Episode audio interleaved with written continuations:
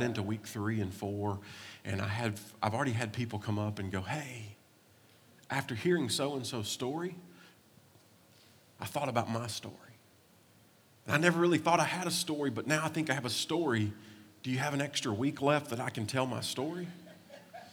I've got enough stories to go from here to Christmas.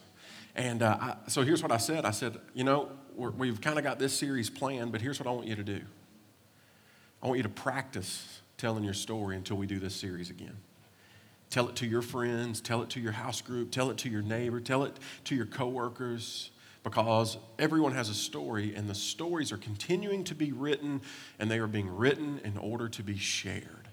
And so I'm glad to hear that people are beginning to say, man, I, am really, I'm really starting to get in tune with my story and I'm starting to share my story. That was the point.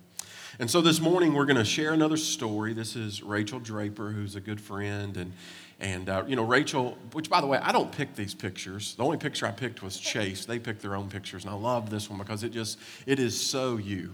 Um, but Rachel uh, and I got to know each other a couple of years ago through Well House.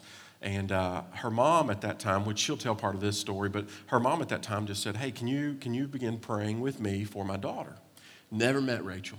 So we just, we just started praying weeks, months. And then uh, Rachel finally came to church and began to, to rewrite some story. And so she just wants to tell part of that this morning. And so, Rachel, I just want to begin by saying thank you for your willingness to share and uh, to tell your story. And I know it's a story that several this morning, if not everyone, is going to relate to because of what is going to be coined this morning is this sense of otherness. And I know otherness was a big part of your story in the beginning. I also know that, you know, this concept of developing kind of a, a relationship with, with God the Father was not an easy journey for you.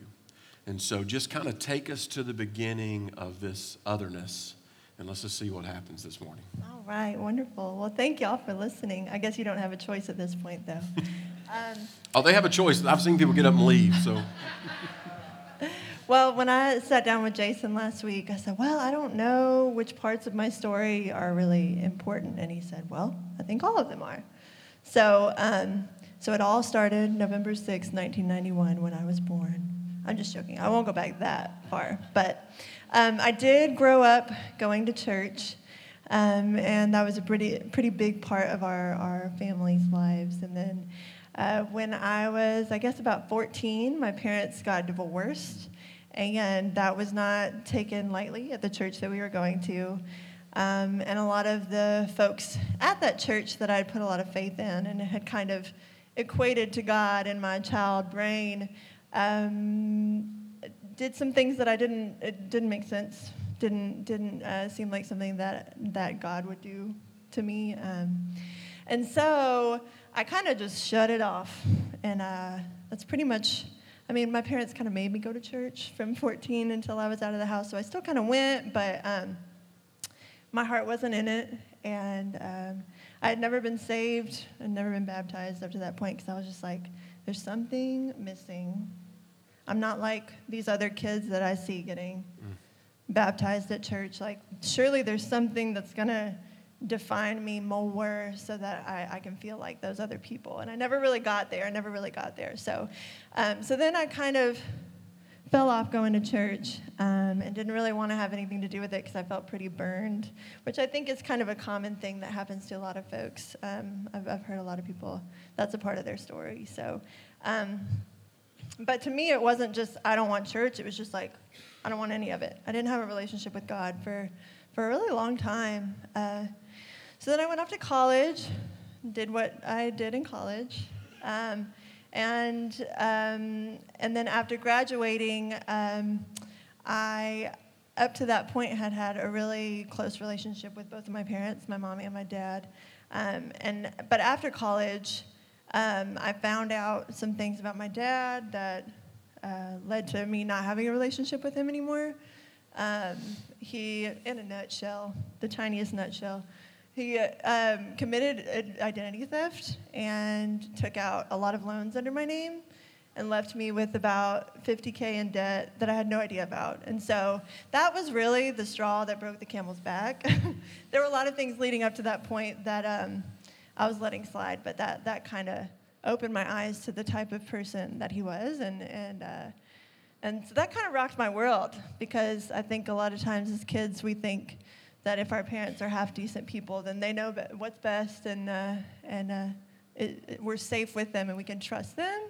Um, and I didn't feel like that anymore. So that kind of rocked my world, and it really sent me into a tailspin. I had no um, solid footing at that point. I didn't have a relationship with God, and so um, it, I just had so much doubt. I don't know if anybody in here has had an experience where they really trusted someone or something. Maybe it was a relationship or a job that you had or something. And when that went away or you lost that, it's almost like you're like looking over your shoulder. You're like, do I even believe myself? Like, is this guy even blue? I'm not even sure really because so much of your foundation was kind of like swept out from under you. And that's that's kind of how I felt for a while. And so um, I started drinking really heavily at that point. That was kind of um, it, it, just sent me into that kind of a tailspin. And so um, yeah, I just started partying a lot, and a lot of it was to kind of like calm my brain and just um, distract myself a little bit from the pain that I was feeling because of the loss of that relationship with my dad. But also, I just didn't really have that much going on. I didn't have a relationship with God. Um, and it kind of felt like that was just kind of a space filler. Um, so um, I did that a lot, and I hung out with some people that I probably wouldn't hang out with now because of those habits, and uh, hung out at places that I probably. No, my bedtime is like 9:30 now, so I definitely wouldn't have gone. I'm not going to any of those places anymore. Um, so, um, yeah, so that that went on for several years. That went on for several years. Um, then, let's see. Then, all the while, I know my mom prayed for me like every day, I'm sure, as a lot of mamas do. Um, and I can't thank you enough for that, Mom.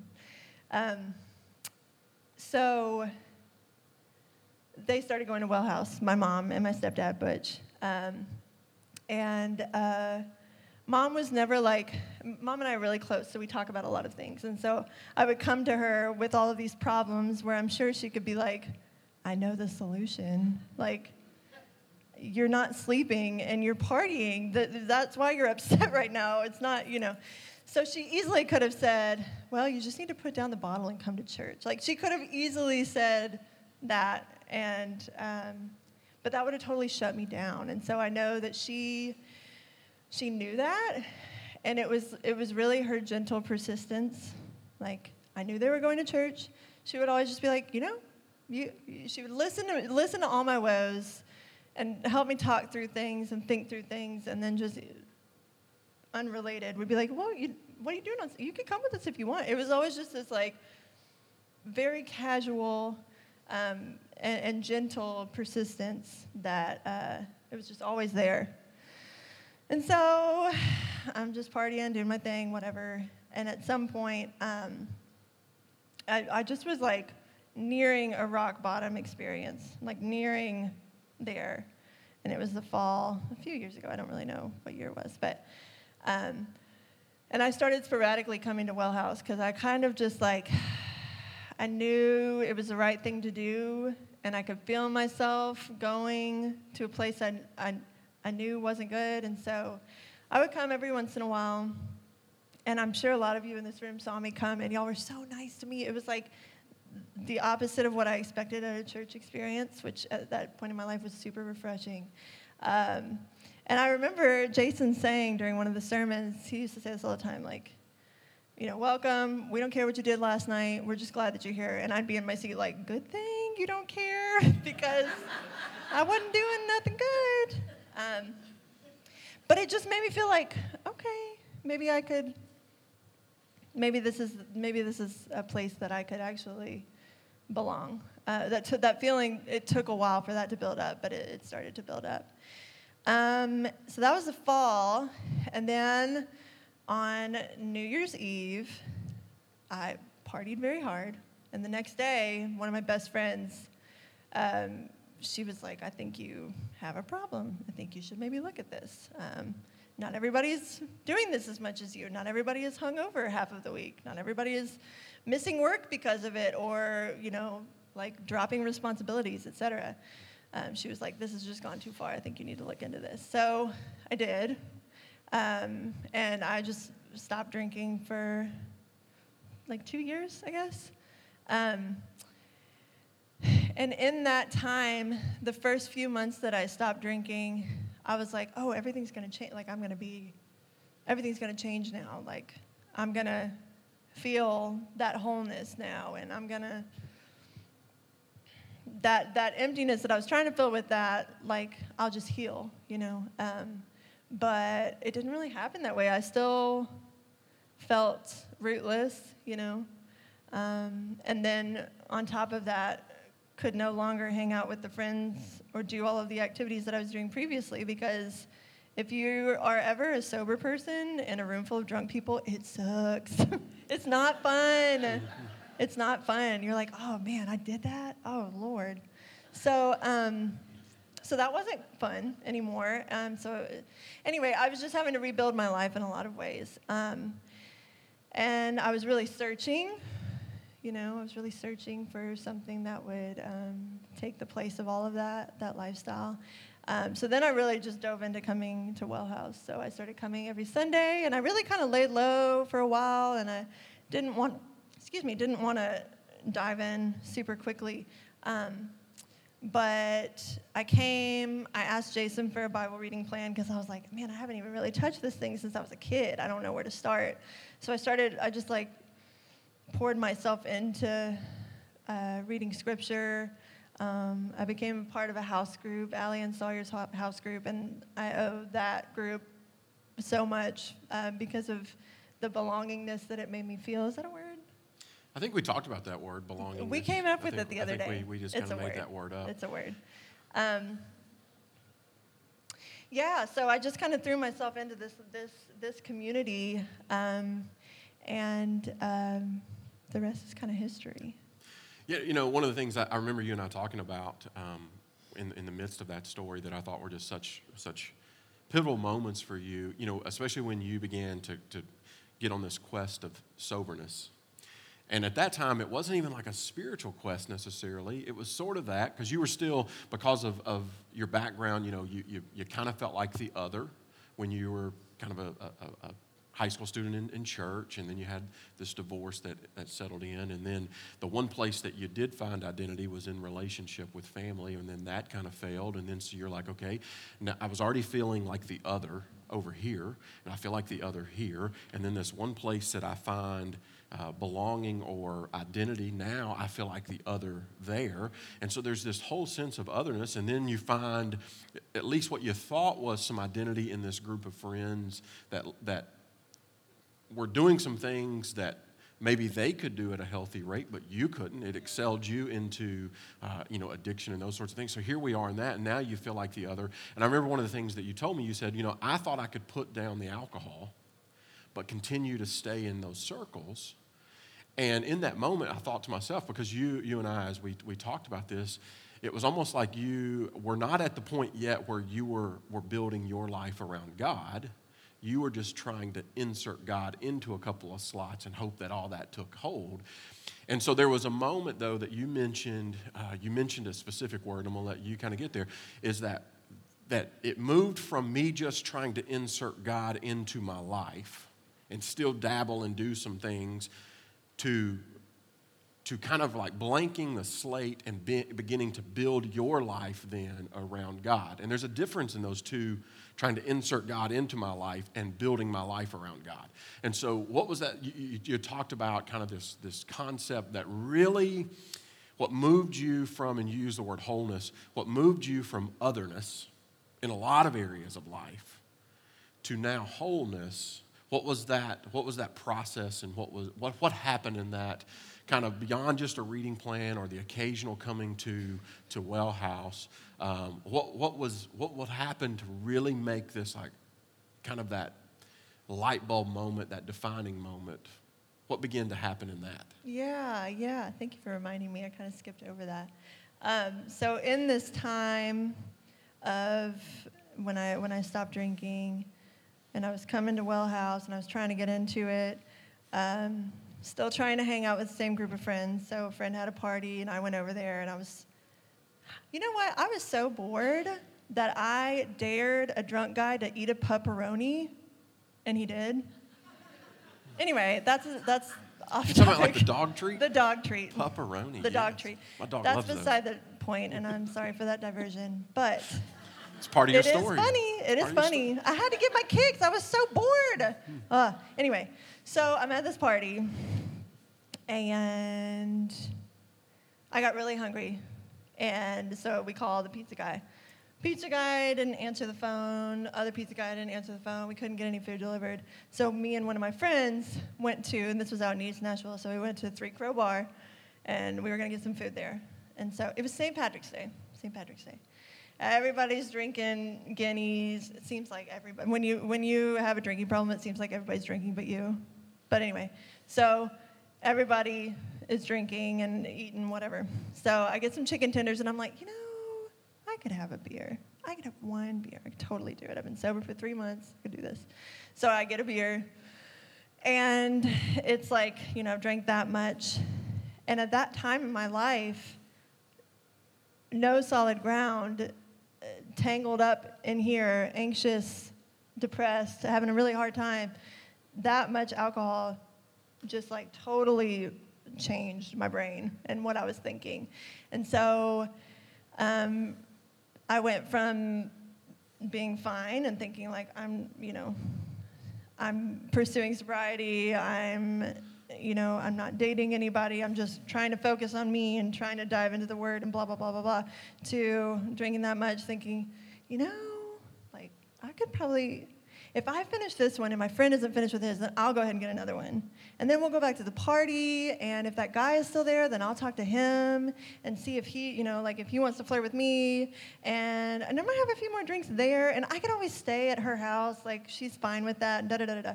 So I go into this like spiral of um, what's the word?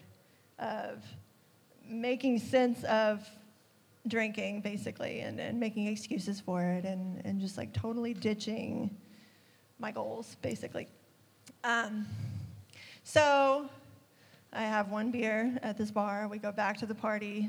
Surprise surprise everybody was either passed out or had left and i was like well i guess that's my answer. Nobody's hanging out anymore. And i went home um, and the next morning i woke up and i didn't have the shame of a hangover or what did I do last night or any of those feelings.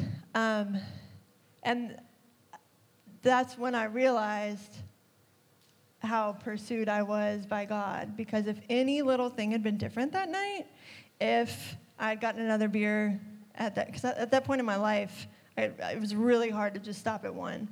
Um, so if I had gotten another beer at that bar, if my friend had hadn't been done with his and I grabbed another one, you know, or if that guy had been at the party when I got back, or if everybody was still hanging out when I got back, my night would have taken a turn that would have put me right back where I started, and that was what I was trying to get away from. Um, and so I knew at that point that that, that was God. There's no other explanation. There are so many there were so many conditions that could have been met that night that would have led me to a really dark place again and they and they didn't happen. And I'm sure a lot of y'all have those moments where you're like, "Okay, yeah. I mean, that's the only explanation is um, is that God was really pursuing me in that moment. And when I recognized that God was pursuing me in that moment, I could look back and see all of the moments leading up to that moment where where he was pursuing me. Um, and so that was that was when I just surrendered, or came as close to surrender as I can, um, and and that was really the point when I dove into like the reading plans and really getting involved at church and everything because it's like this, he is leading me to where, to what I need to be filling my time and my heart and my soul with. Um, so, yeah. And, and I just love that, that imagery that you know you talked about when we, we met and you kind of alluded to there was that it was this moment when you you just stopped you know, you, you, you stopped, and in that moment, you realized not only what you, need, you needed to pursue, but who had been pursuing you all along. Yeah. And it wasn't like this, this even guilty walk home at night where you got to go, you know, well, I got to go drag myself back to God. It was like, no, God was already there. And in that moment, um, and, and, so, so when surrender entered that equation, that's when that transition began to, to happen. And, and so for anybody listening, you know, I know there's a lot of us who feel this, what she talks about, this sense of otherness. Like you just don't fit here, and you don't fit here, and you don't feel as good enough here, and then you've got circumstance here, and then what you did feel good about all of a sudden, you know, began to, to kind of crumble as well. And, and so, how do you move from otherness to wholeness? And while it's a process, and there's going to be these little moments in it, surrender is such a big part of that. And I think that's key because we feel like that it's something like, a, like something we got to go and work toward. You know, I've got to work and grab and hustle and, and all those kinds of things. And God's saying, listen, if you'll just stop, stop running, stop chasing. I'm already pursuing you. I'm already here. And so, you know, one of the things we talked about was that in your life, otherness moved to wholeness when surrender, when surrender uh, entered the equation. And so, when you just surrendered to the pursuit that was already happening, God kind of met you in that place and began to do some things that you didn't even think uh, were even possible. Um, and so, you know, even in those dark, you talked about rock bottom, lowest places. Uh, I love that you had this, this, this moment that led to you going, oh, wow. God, even in these places, you were here working on my behalf, putting people in my life, a praying mom, and all of these things begin to, to suddenly fill in those gaps that you'd been filling with other things, filling in those gaps. It's kind of like, um, you know, water. Uh, we had a friend's house that was had some water in the basement and trying to figure out where it came from, and, and come to find out, it was coming from upstairs in a busted pipe. And water always does what? It always finds or seeks the lowest places and it begins to fill up. And I read something this last week that said God works in that same way. He always finds or seeks the lowest places. And when he finds those lowest places, he immediately begins to fill it up. And he begins to fill it up with his power, his glory, his spirit. And in that transformation, through your surrender, things really begin to happen. And so, to use that water, I mean, the, uh, there was just a a flood of resource that came your way, was there not? I mean, what happened? I mean, like, and this is my favorite, one of my favorite parts of your story is that when you had that moment that next morning, says, okay, I can't go part in on this.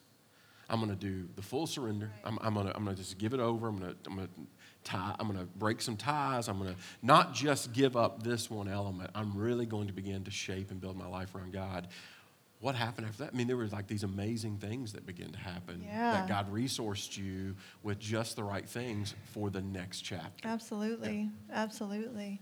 Um, yeah. It, uh, so that was St. Patrick's Day was really that that eye-opening experience, um, and then shortly thereafter became more of an active member here at church. Joined a house group, um, and then on April 28th is the first date with my current husband.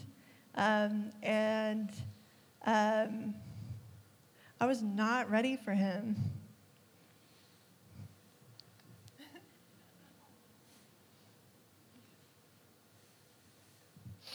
um, but God made me ready for him. Um, sorry. Mm-hmm. I'm really happy. I'm not sad tears. um, I wasn't ready for him. He's such a godly man. And for so long, I didn't want anything to do with godly men, honestly, because I didn't want to face that part of me that was missing. Um, so, a month and like two weeks after I really was just like, Jesus, take the wheel, as they say, um, I met Michael, and um, he's the greatest gift that I've ever had. Um, and I became more active here at Well House, started teaching the kids, which is also another amazing blessing. Um, yeah, I mean, the blessings, what is it? prayers go up and the blessings come down. That's what happened for sure. And I mean, in such a short amount of time, you know, crazy. It is, and, and here's here's kind of what I want want them to leave with today is that when you surrender your life to God's will, which is what you did, you're going to discover the resources to live life fully as God designed. And God had designed you from day one to live this full life. All it needed was for you to have that moment of surrender, and He began to fill your life.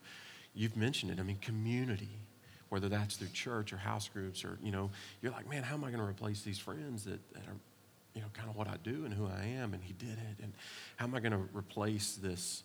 These bad, some bad experiences with men, and he did that with a godly man. And, and uh, to date, one of my favorite weddings I've ever done uh, was you and Michael.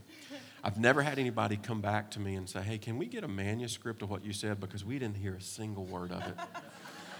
Um, no lie for those that weren't there, this was kind of the picture. Uh, it was her and, and Michael, and it was almost like no one else was in the room. And I know that really, there really, it, it was. And um, so I'm probably 15 minutes into kind of my ceremony, and they haven't stopped talking to each other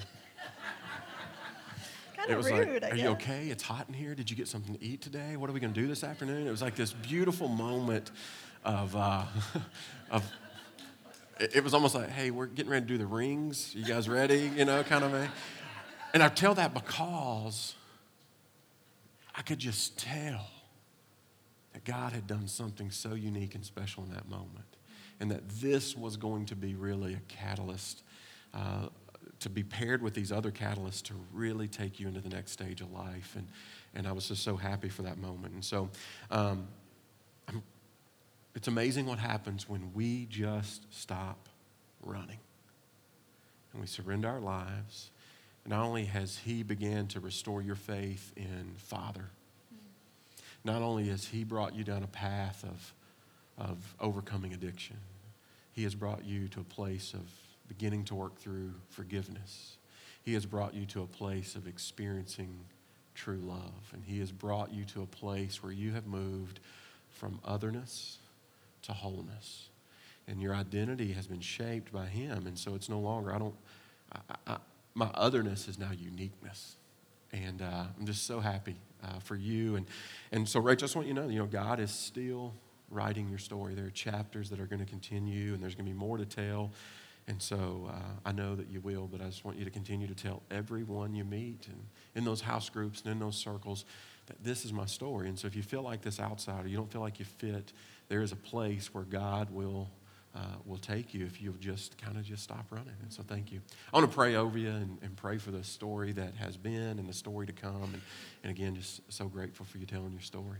Thank you for asking me. It's been really great experience. You're welcome. Father, this morning we just. Uh, are so grateful for the stories like Rachel's. You know, sometimes we think that story has to exist after decades of bad choices and decades of mistakes, and sometimes they happen early in life. In fact, they always happen early in life.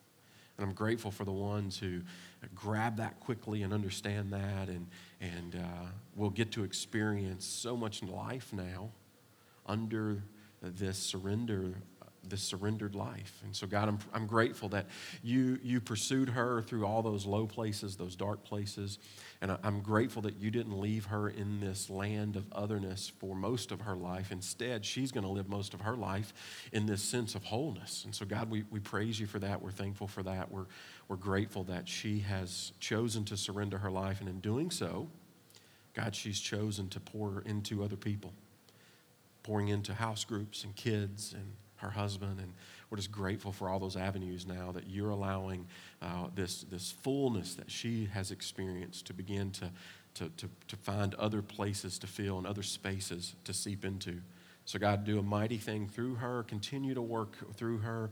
Continue to just uh, to fill her up in these, these gaps. God, help her to, to um, continue to write and live into the story that you're writing for her. We pray these things through your son's name. Amen. You guys thank Rachel this morning.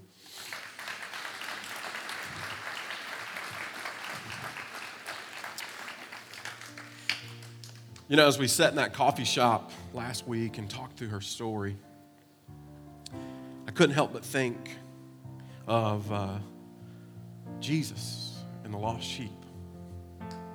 It's a story in Luke chapter 15 that uh, there's a sheep that just has kind of wandered away. It, it was the other. And the story says that, that Jesus was in the midst of some religious people, and the religious people looked over and said, well, What kind of guy eats with sinners and others? And Jesus says, Well, let me tell you a story. There's a guy who had a hundred sheep, and one of them went astray, wandered off. And he says, The shepherd went and he found the sheep. If you read the text, verse 4 says this. I'll put this on the screen for just a second. It says, Suppose a man had a hundred sheep and loses one of them. Doesn't he leave the 99 in open country and go after the lost sheep until he finds it? And then verse 6, he says, And when he finds it, he joyfully puts it on his shoulders and goes home. If you read the rest of that story, he says, When he gets home, he calls up all his friends and he says, Hey, neighbors, let's get together. Rejoice with me. I have found my lost sheep. So here's what I see in this, and I see it in Rachel's story. You know, she said that what she saw was that God had been pursuing her all along. You know, unlike the prodigal son, she didn't have a long journey back. She just had to stop and turn around. It was like God was right there because he was already pursuing what was lost. And there's a couple things in that story as I sat at that coffee shop and I listened to a new gospel story, one being told by Rachel. I saw the characteristics of God. I saw that God goes, I saw that God carries. Notice that when he found the sheep, when he found Rachel, he didn't prod her back with guilt and shame and said, Okay, you know what you've done. Now you've got a long trip back, and I'm going to stand right here behind you and make sure you don't make any more mistakes getting there because you know what? You're almost out of mistakes. He didn't kick the sheep in the rear and say, well, I, I want you to know what you've cost me. You've cost me my afternoon. Been out here all day looking for you, and it's hot. I'm sweaty. Not to mention, do you know what's back at the house that I had to risk? No, it says that he, he went into the countryside, and when he found it, I love this. I missed this for so many years about Jesus and the story that he told here. It says he joyfully picked it up and put it on his shoulders. And he picked you up and he put you on his shoulders. I love my dogs. Now I'm going to cry.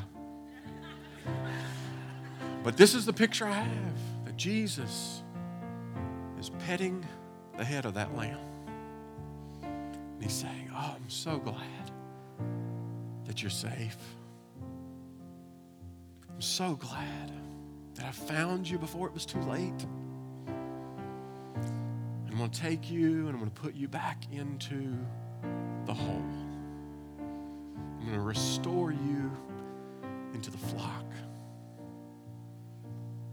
And then he partied. Guys, we got to continue to figure out how to party when Jesus carries lost people home. So here's what we're going to do. You know, as Rachel and I again, we sat and we talked about this story, and uh, I don't know if you know it or not, but you are a big part of her story. Because when she came through the doors of that old skate center at that time, she was expecting one thing and found another. She found an environment that she could heal. She found an environment that loved her, valued her, noticed when she wasn't here, gave her a place to not only sit down, but gave her a place to serve. And in that, she found Jesus. And so here's what we're going to do we're going to continue to go. We're going to seek relationship with people who don't have it all together. We're going to share our stories of how we don't have it all together. And when they come, we're going to continue to create environments that allow people to pace and allows them space in order to grow. And we're going to carry. We're going to start putting weaker people, lost people on our shoulders and say, listen, let me help you carry. And then we're going to party. We're going to continue to celebrate stories. We're going to continue to celebrate what God is, is doing in the midst of our culture and in the midst of people. Paul wrote of Jesus. He said that Jesus said, as he was kind of concluding this second letter that he wrote to these people in Corinth, he says that my grace is sufficient for you. He says, For power is made perfect in my weakness. And so if you're in these places where you go, listen, I'm weak, I'm too tired to walk back, can I just tell you, His grace is sufficient. And through your weakness, you'll see a display of power. I think Rachel would tell you that through her weakness, she saw an ultimate display of power, and it changed her life. If you will, stand with me. We're going to move into a moment of communion. And this communion really is just a matter of us celebrating wholeness, it's celebrating community, and we do it with the whole. So everyone's invited into this moment of communion. Every, everyone is welcome. There's no outsiders, there's no others this morning. There's just wholeness. If there's anything that you heard this morning, I want you to celebrate your uniqueness, but I want you to know that you are part of a larger picture, a larger story, a larger family. And we celebrate that in communion. It's where we come in contact with the grace that is sufficient. It's where we come in contact with the one who will leave the 99. It's where we come in contact with the one who carries. It's the place we can unload some stuff that we can't carry.